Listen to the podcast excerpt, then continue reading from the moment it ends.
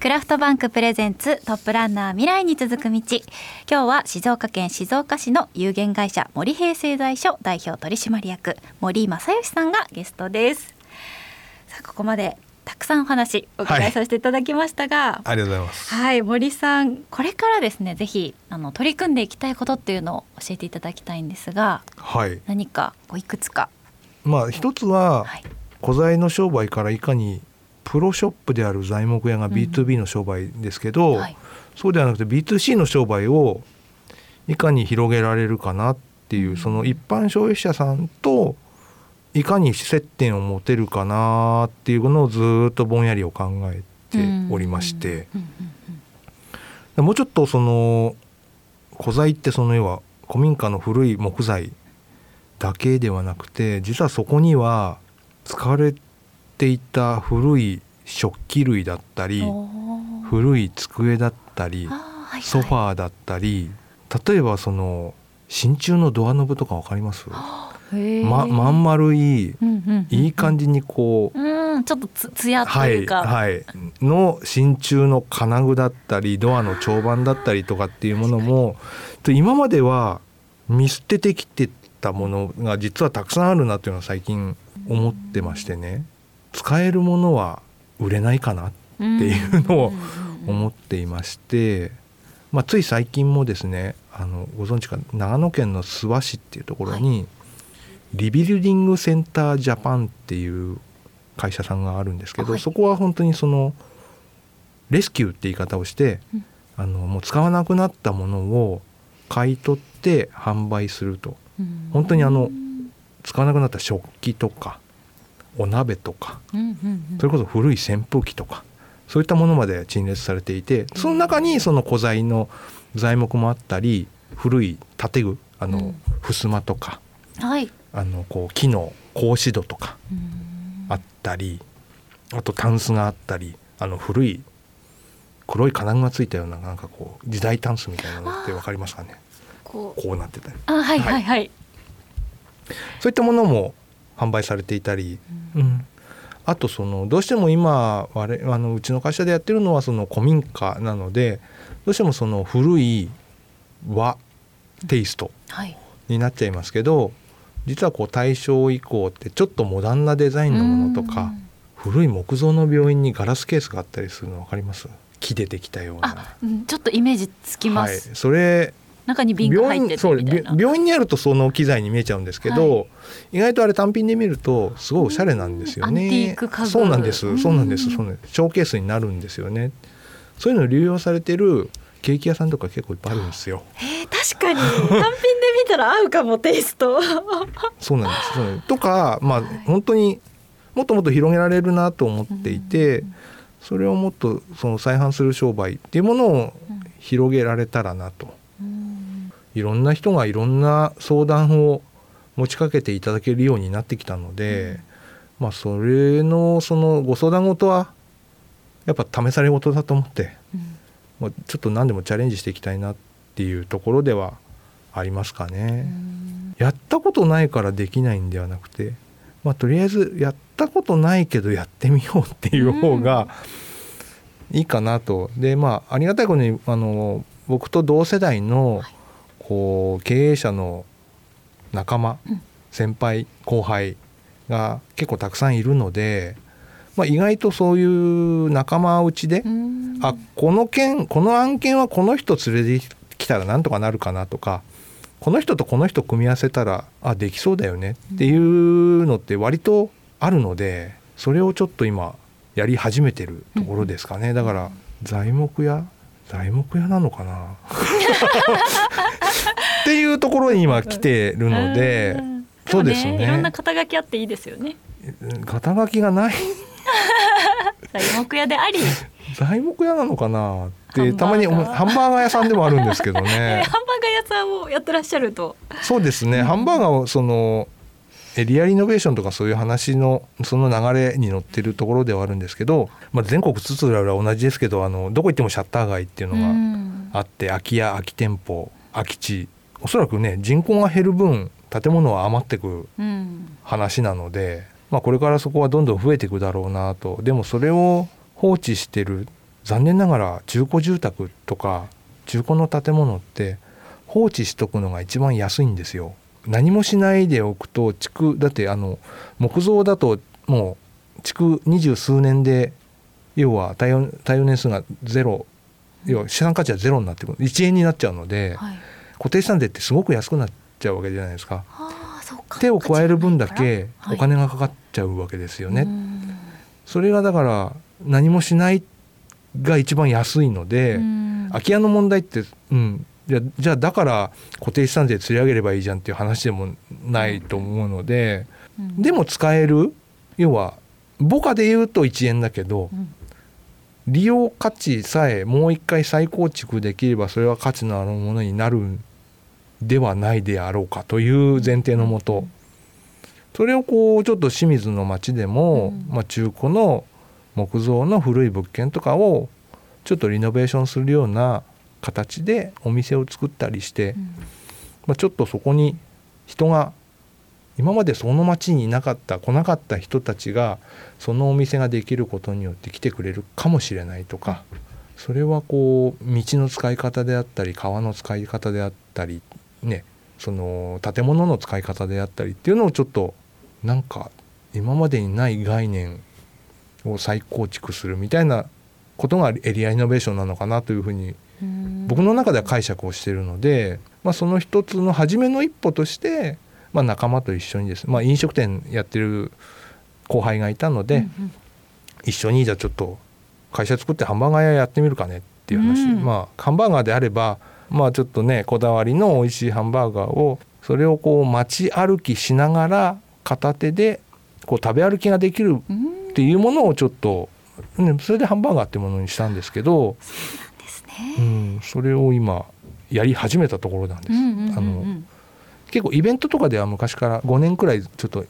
やってるんですけどハンバーガーはいってことですか？うんイベントに出していた利益を貯めてうん100万円貯まったのでうん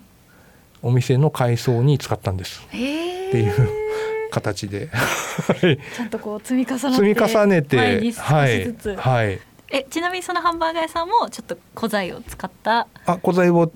ふんだんに使ってます。そうなんですね、はい。どの辺にあるんですか？あの巴川っていう川がうん。あの去年の台風でまた氾濫しちゃいましたけど、はい、あのちびまる子ちゃんでもうん七夕豪雨って聞いたことあります？七夕豪雨って多分もう50年ぐらい前の話話だ。昭和49年の、うん。七夕豪雨でも大氾濫をして清水の町が水だらけ、うん。水水没しちゃったぐらいあのちょっと暴れ川と言われるような川ではまあまあ巴っていうぐらいなんでそもそも。その川のまあ目の前にあるんですがはい巴町というそれこそ巴町という場所なんですけど、なのであのお店の名前は巴バーガーっていうんですけど いいですね。そうあの巴って渦巻きっていうもんあえ巴あの巴っていう漢字あれ渦巻きとも読むんんでですだから会社名は渦巻きっていう会社にしたんですけあどらそうなんですね、渦巻きっていう会社の巴バーガーっていう、えそうなんですよ。じゃあその巴川沿いを歩歩ききながら。ながらそうですね。そうなんです、ね街歩きできるあの街。結構風情があっていいところではあるんですけどでもやっぱり清水の住んでる人たちからするとそういうマイナスのイメージもうん。やっぱ根強かったり、まあ、我々今のその80代以上の方々と話しすると、うん。昔は子供の頃は俺らがここで泳いで遊んでたんだよって言われますけどね、へそこからやっぱ昭和の時代40年代昭和の50年代60年代っていうところでやっぱちょっと汚い川のイメージになっちゃったかなっていう。それをまたね川沿いっていいよねっうんていうのが生まれたら嬉しいなと、うんうんうんそこを歩く時にうちのハンバーガー食べてくれたらもっと嬉しいなっていう、えー。いやでもなんかすごい今お話を聞いてその川沿いを歩きながらねそのうん。なんか勝手な想像ですよ。もうき綺麗に木が植わっててなんか遠くに富士山なんか見えたりしながらハンバーガーをねね食べながら歩いてる絵ってすごく素敵だなと思ったのでね、はい。そこにまたね人がたくさんそうなんです歩ねいていくような街になるとね、うん。歩くからこそ気づくものとかそうです出会えねるものってありますもんね。うん。うん。うん、癖で結構僕歩いてたりお店に入ってるとキョロキョロしちゃうんですね、うん。これ職業病だってよく言われるんですけど、うん。お店入ると天井見たり床見たり ああ何使ってるとかあこういう風にしてあるんだとか。財を見ちゃう。材を見ちゃう。と あと材とその使い方を見ちゃったりうん。割と最近はこう陰影つけたりその間接照明入れてたり結構そのあまりコストをかけずにすごくかっこよく見せるっていうお店がすごい増えてるのでああ面白いなと思いながらうん。全然違う方向見てたりするので仲間でねお店入っても「お前どこ見てんの?」みたいな話になっちゃうんですけど また職業病だみたいなのがあるんですけどね。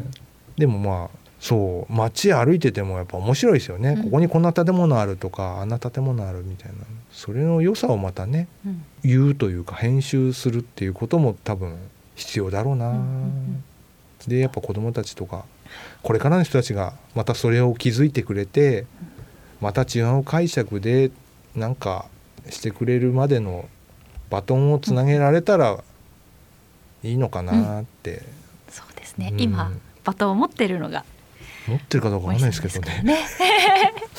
持ってないかもしれないですけどね。いやいやいや。ぜひねなんかいろんなことを本当に日々考えながら少しずつ実践されてると思うので、はい。うん、ちょっとこれから楽しみです。どんな街になっていくのかあそれはプレッシャーなんであれ？あ じゃああのあの一旦忘れます。頑張っがんあの頑張ります。まあでもそうですね。応援をしています。そう。こんな風になったらいいなって思いながらもうさっきも言った通り多分思ってたのと違う方向に多分行くんだろうなっていう、そのわけのわからんね今想像もしてない予想もしてない方向に行っても面白いなとは思ってはいるので、そこは許容していきたいなとこうじゃないではなくて、うんうん。あそうなったらそっちが正しいわけでああ面白いってなれば楽しくしたいですね。それが一番です。はい。ありがとうございます。はい。はい、ではね最後に森さんからリクエスト曲をいただきたいなと思うんですけれどもどの一曲があああの音楽音楽は結構昔から、あの僕ら僕らがその10代の頃はそのバンドブームとか言ったりしていろんうな音楽をたくさん聴いてきましたけどまあ一曲って言われるとすごく思ったんですけど とりあえずなんとなくなんかこう今の僕が今度もう今49で今度50になるんですけど、はい。その時にウルフルズの「僕の人生の今は何章目くらいだろう」っていうなんか結構吉田拓郎っぽいうんうん。曲調題目ではありますけどね。この歌が割とああもうおそらくもう僕も折り返ししてるよねって思うと、あとなねやりたいことはいっぱいあるんで。うん。生きてるうちになんか何個できるんだろうみたいな。ね。まだ2章ぐらいかもしれないあそうですね。そうでした。あの建設業界ではまだまだひよっこでした。大先輩いっぱいいますからねまだまだ。よ40は小僧なんでまだね。い。やぜひぜひねでも何章もこの後も展開して。はい。面白い人生を。森さんも楽しんでもらって、はい。はい。ぜひ街を楽しくねしていただければなと思います。ありがとうございます、それではこの後お送りしましょう今日のゲストは静岡県静岡市の有限会社森平製材所代表取締役森正義さんでした。森さんどうもありがとうございました。ありがとうございました。さてクラフトバンクプレゼンツトップランナー未来に続く道いかがでしたか？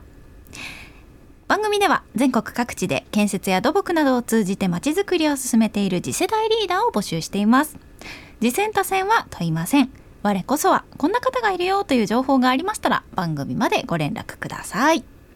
メールアドレスはトップアットマークミュージックバード .co.jp